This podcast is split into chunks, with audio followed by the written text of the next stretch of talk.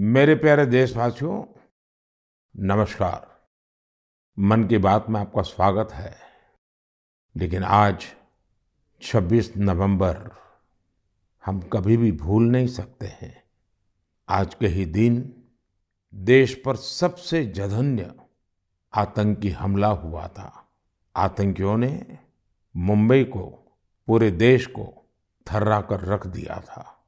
लेकिन ये भारत का सामर्थ्य है कि हम उस हमले से उबरे और अब पूरे हौसले के साथ आतंक को कुचल भी रहे हैं। मुंबई हमले में अपना जीवन गंवाने वाले सभी लोगों को मैं श्रद्धांजलि देता हूँ। इस हमले में हमारे जो जाबाज वीरगति को प्राप्त हुए, देश आज उन्हें याद कर रहा है। मेरे परिवारजनों 26 नवंबर का आज का ये दिन एक और वजह से भी अत्यंत महत्वपूर्ण है। उन्नीस सौ उनचास में आज के दिन संविधान सभा ने भारत के संविधान को अंगीकार किया था। मुझे याद है, जब साल 2015 में हम बाबा साहब आम्बेडकर की 125वीं जन्म जयंती मना रहे थे, उसी समय ये विचार आया था कि 26 नवंबर को संविधान दिवस के तौर पर मनाया जाए। और तब से हर साल आज के इस दिन को हम संविधान दिवस के रूप में मनाते आ रहे हैं। मैं सभी देशवासियों को संविधान दिवस की बहुत बहुत शुभकामनाएँ देता हूँ और हम सब मिल करके नागरिकों के कर्तव्य को प्राथमिकता देते हुए विकसित भारत के संकल्प को ज़रूर पूरा करेंगे। साथियों, हम सभी जानते हैं कि संविधान के निर्माण में दो वर्ष, ग्यारह महीने, अठारह दिन का समय लगा था। श्री सच्चिदानंद सिन्हा जी संविधान सभा के सबसे बुज़ुर्ग सदस्य थे। साठ से ज़्यादा देशों के संविधान का अध्ययन और लंबी चर्चा के बाद हमारे संविधान का ड्राफ्ट तैयार हुआ था। ड्राफ्ट तैयार होने के बाद उसे अंतिम रूप देने से पहले उसमें 2000 से अधिक संशोधन फिर किए गए थे।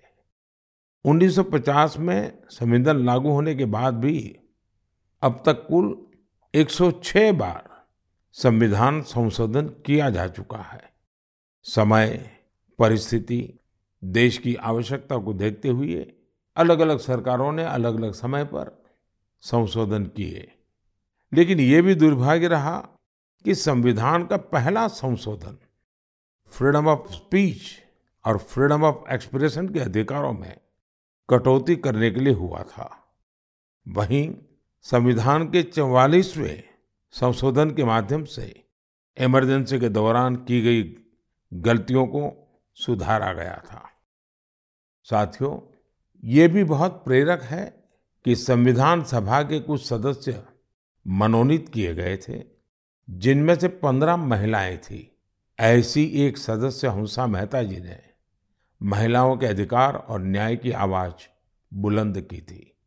उस दौर में भारत उन कुछ देशों में था, जहाँ महिलाओं को संविधान से वोटिंग का अधिकार दिया।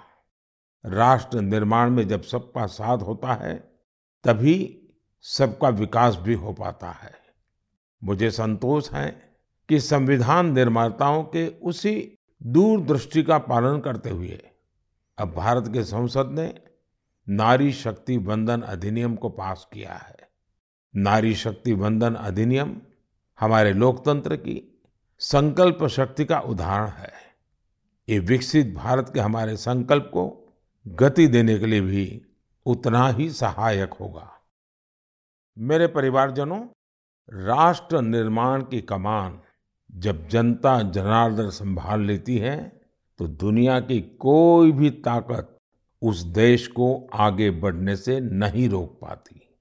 आज भारत में भी स्पष्ट दिख रहा है कि कई परिवर्तनों का नेतृत्व देश की 140 करोड़ जनता ही कर रही है।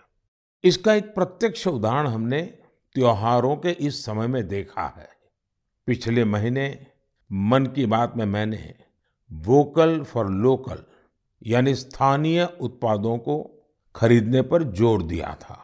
बीते कुछ दिनों के भीतर ही दिवाली भैया दूज और छठ पर देश में चार लाख करोड़ से ज़्यादा का कारोबार हुआ है और इस दौरान भारत में बने उत्पादों को खरीदने का ज़बरदस्त उत्साह लोगों में देखा गया।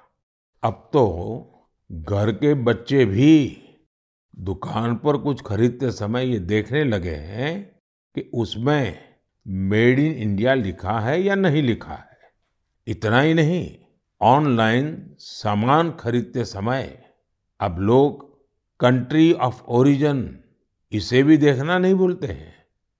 साथियों, जैसे स्वच्छ भारत अभियान की सफलता ही उसकी प्रेरणा बन रही है। वैसे ही वोकल फॉर लोकल की सफलता विकसित भारत, समृद्ध भारत के द्वार खोल रही है। वोकल फॉर लोकल का ये अभियान पूरे देश की अर्थव्यवस्था को मजबूती देता है। वोकल फॉर लोकल अभियान रोज़गार की गारंटी है। ये विकास की गारंटी है। ये देश के संतुलित विकास की गारंटी है। इससे शहरी और ग्रामीण दोनों को समान अवसर मिलते हैं। इससे स्थानीय उत्पादों में वैल्यू एडिशन का भी मार्ग बनता है और अगर कभी वैश्विक अर्थव्यवस्था में उतार चढ़ाव आता है तो वोकल फॉर लोकल का मंत्र हमारी अर्थव्यवस्था को संरक्षित भी करता है।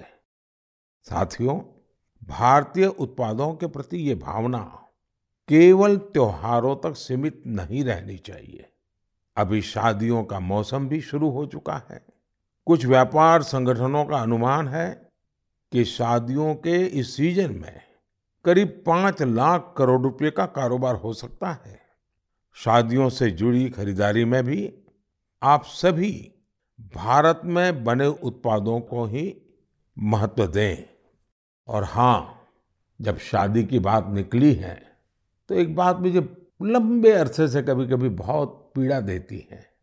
और मेरे मन की पीड़ा मैं मेरे परिवारजनों को नहीं कहूँगा तो किसको कहूँगा?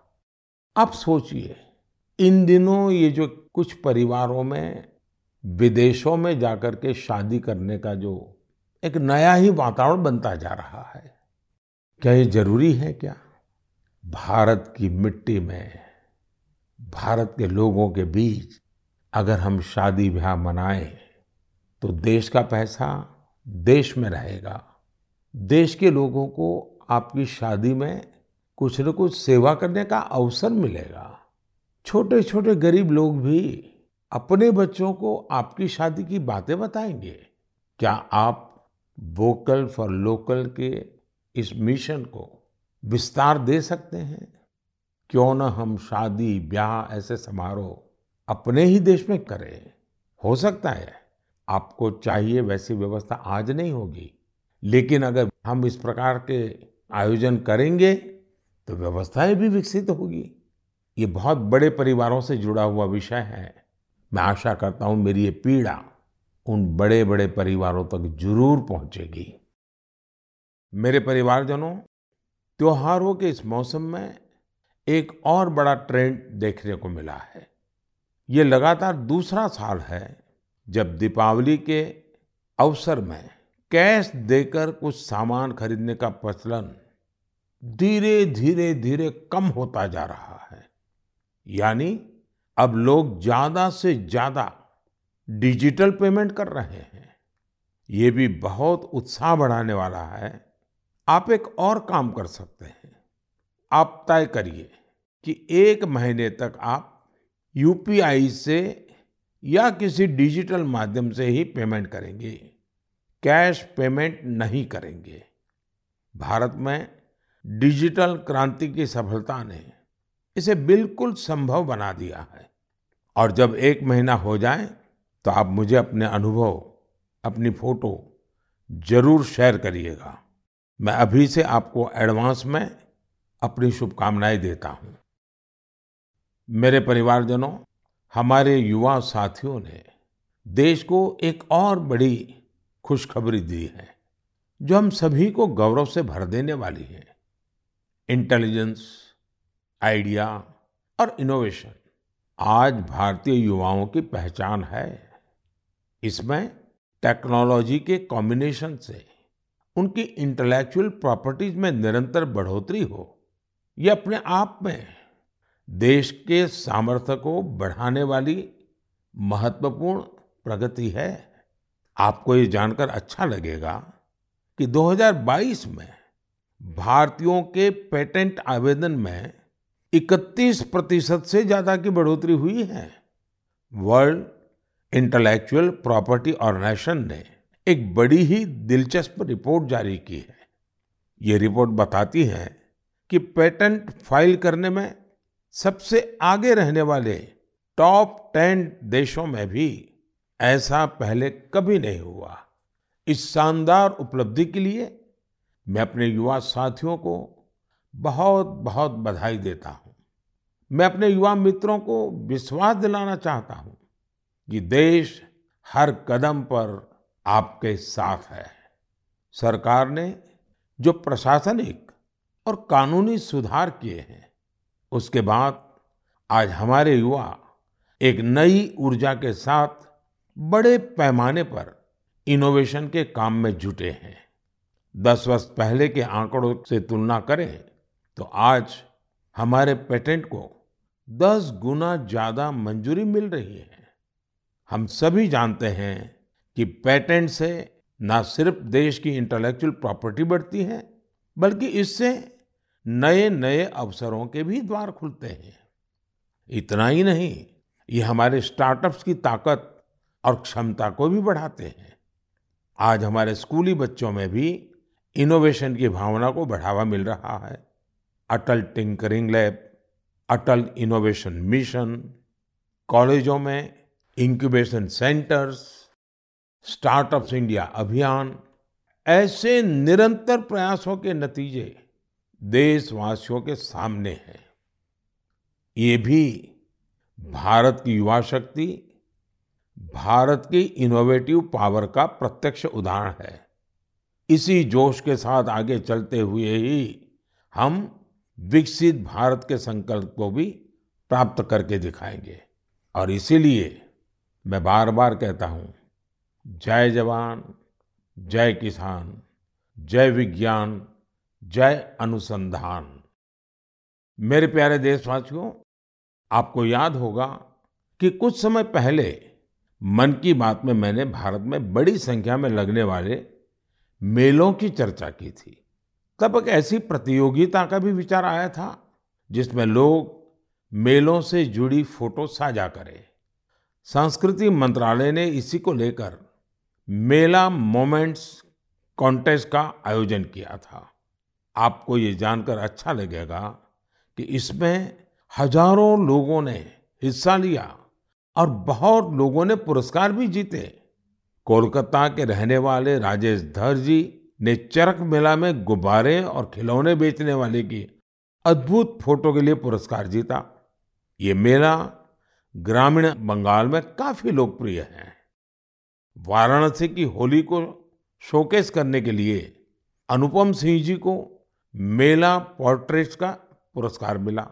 अरुण कुमार, नली मेला जी, कुलसाई दशहरा से जुड़ा एक आकर्षक पहलू को दिखाने के लिए पुरस्कृत किए गए। वैसे ही पंढरपुर की भक्ति को दिखाने वाली फ़ोटो, सबसे ज़्यादा पसंद की गई फ़ोटो में शामिल रही, जिसे महाराष्ट्र के ही एक सज्जन, श्रीमान राहुल जी ने भेजा था। इस प्रतियोगिता में बहुत सारी तस्वीरें, मेलों के दौरान मिलने वाले स्थानीय व्यंजनों की भी थी। इसमें पुरलिया के रहने वाले आलोक अविनाश जी की तस्वीर ने पुरस्कार जीता। उन्होंने एक मेले के दौरान बंगाल के ग्रामीण क्षेत्र के खान पान को दिखाया था। प्रणब बसाक जी की वो तस्वीर भी पुरस्कृत हुई, जिसमें भगोरिया महोत्सव के दौरान महिलाएँ कुल्फी का आनंद ले रही हैं।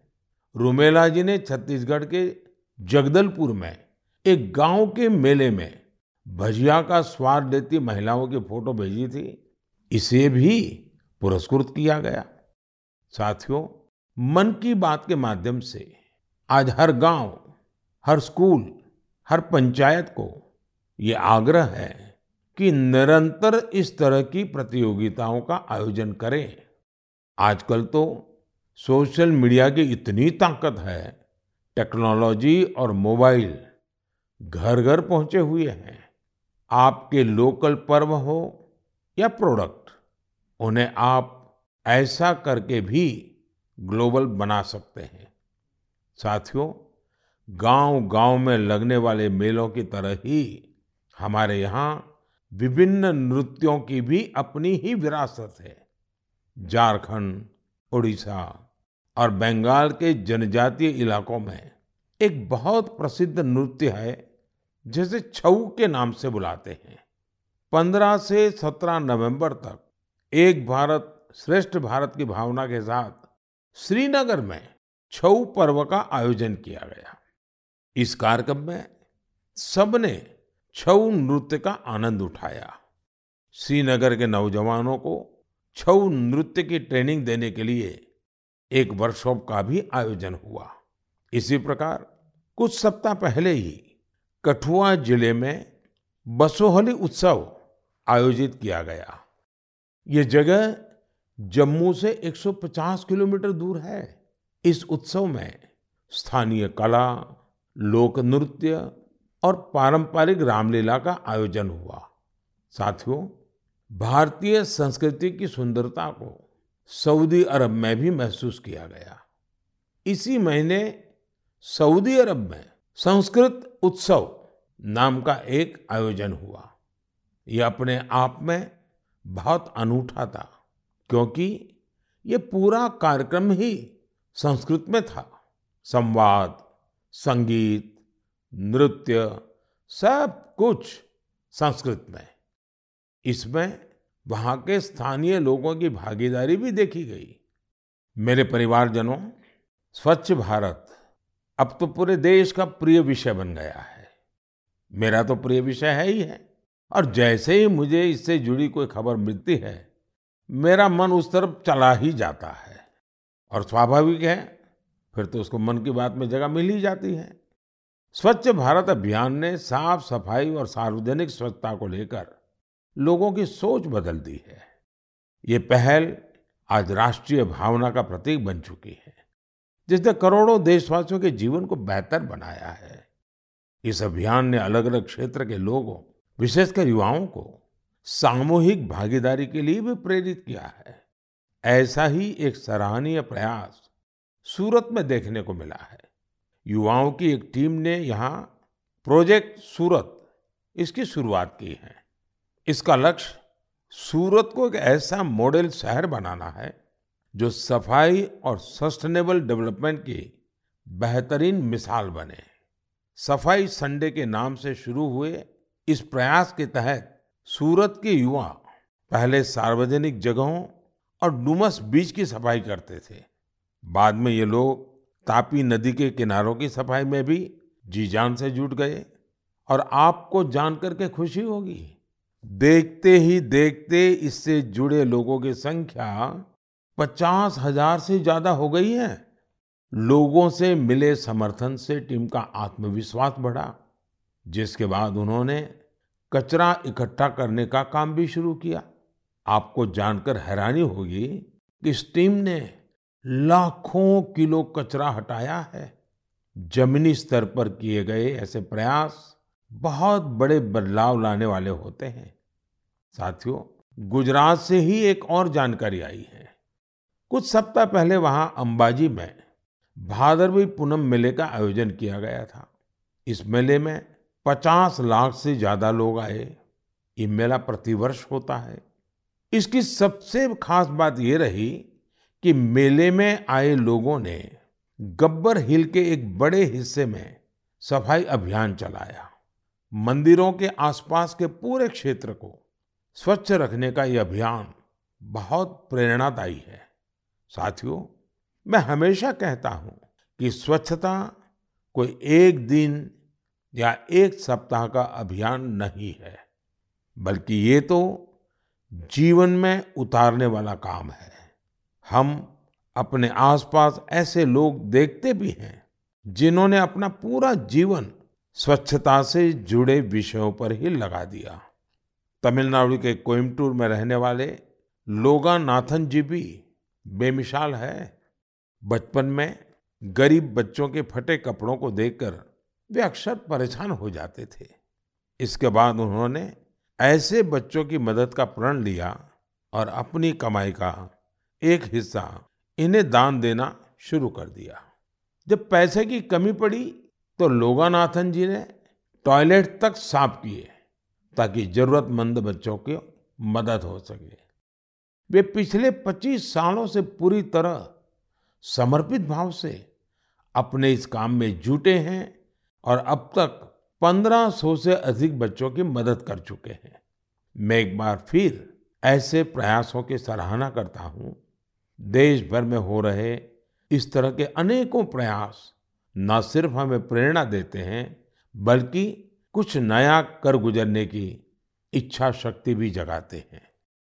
मेरे परिवारजनों 21वीं सदी की बहुत बड़ी चुनौतियों में से एक है जल सुरक्षा। जल का संरक्षण करना जीवन को बचाने से कम नहीं है।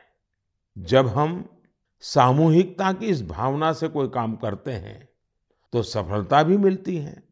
इसका एक उदाहरण देश के हर ज़िले में बन रहे अमृत सरोवर भी है।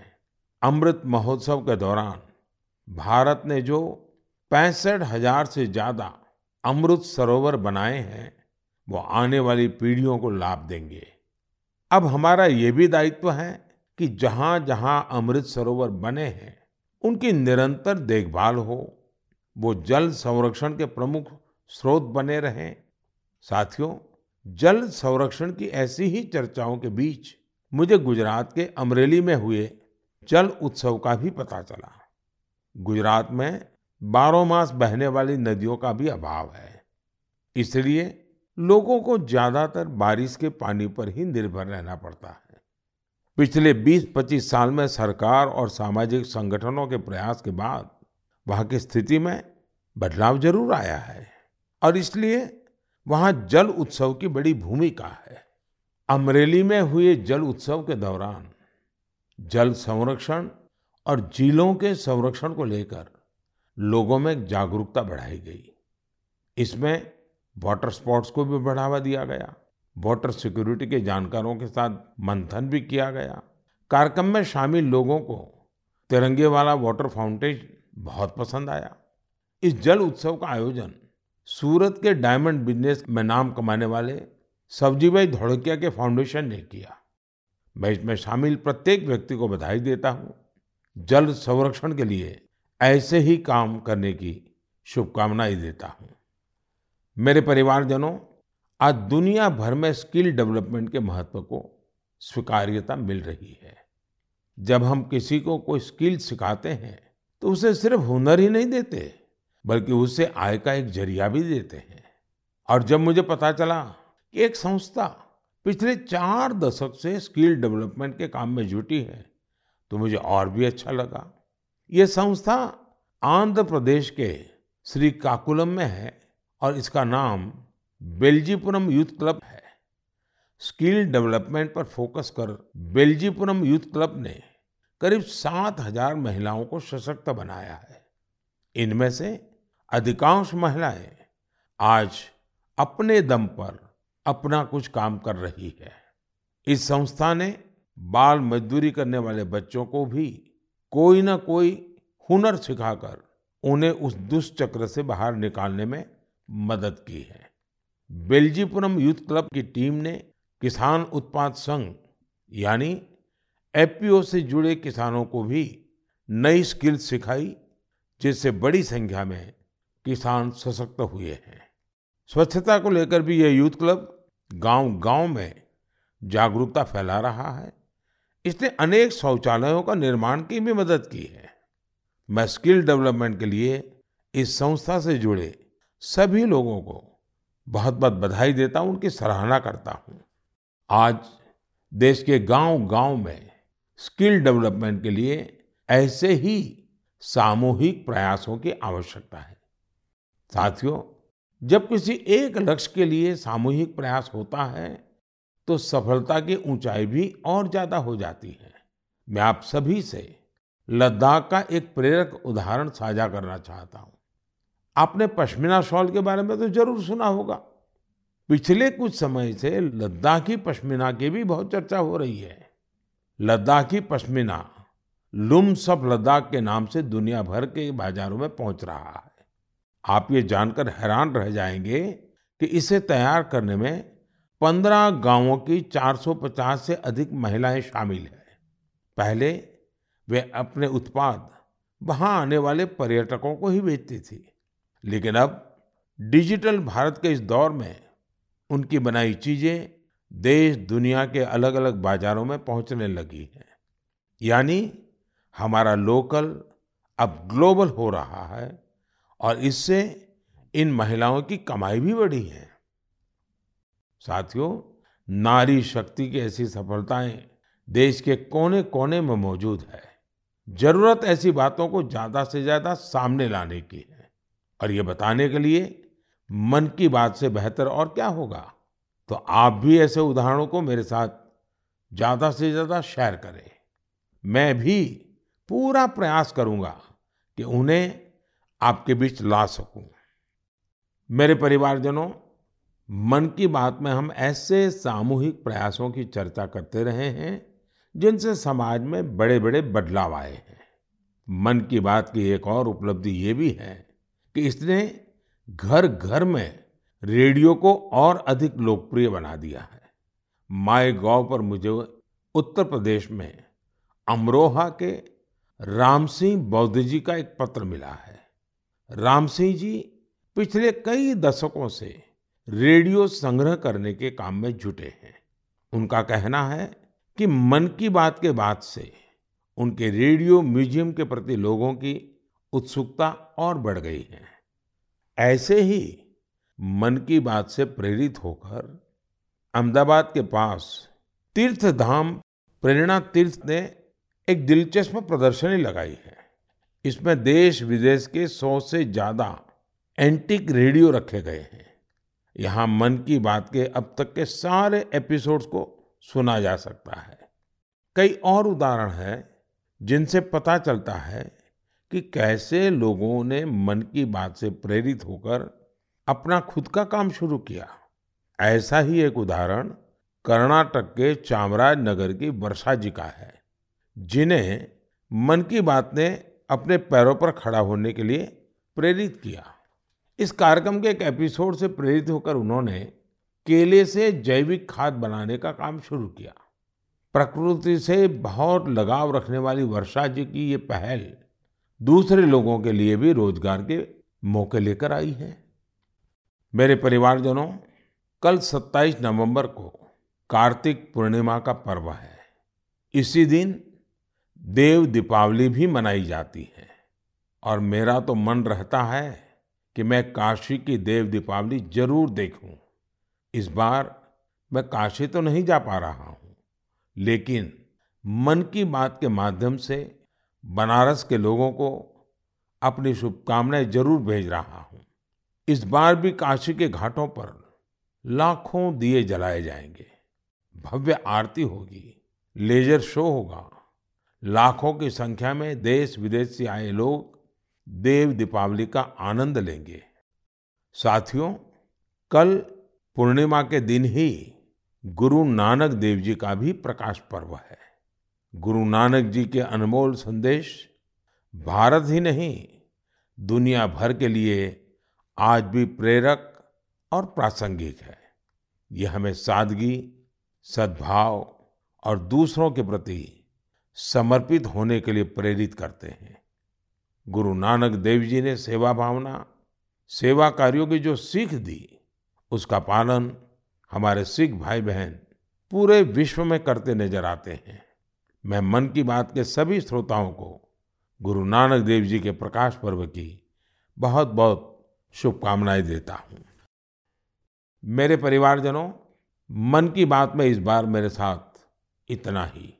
देखते ही देखते 2023 समाप्ति की तरफ़ बढ़ रहा है। और हर बार की तरह हम, आप ये भी सोच रहे हैं कि अरे, इतनी जल्दी ये साल बीत गया। लेकिन ये भी सच है कि ये साल भारत के लिए असीम उपलब्धियों वाला साल रहा है। और भारत की उपलब्धियाँ, हर भारतीय की उपलब्धि है। मुझे खुशी है कि मन की बात भारतीयों की ऐसी उपलब्धियों को सामने लाने का एक सशक्त माध्यम बना है। अगली बार देशवासियों की ढेर सारी सफलताओं पर फिर आपसे बात होगी। तब तक के लिए मुझे विदा दीजिए। बहुत बहुत धन्यवाद। नमस्कार।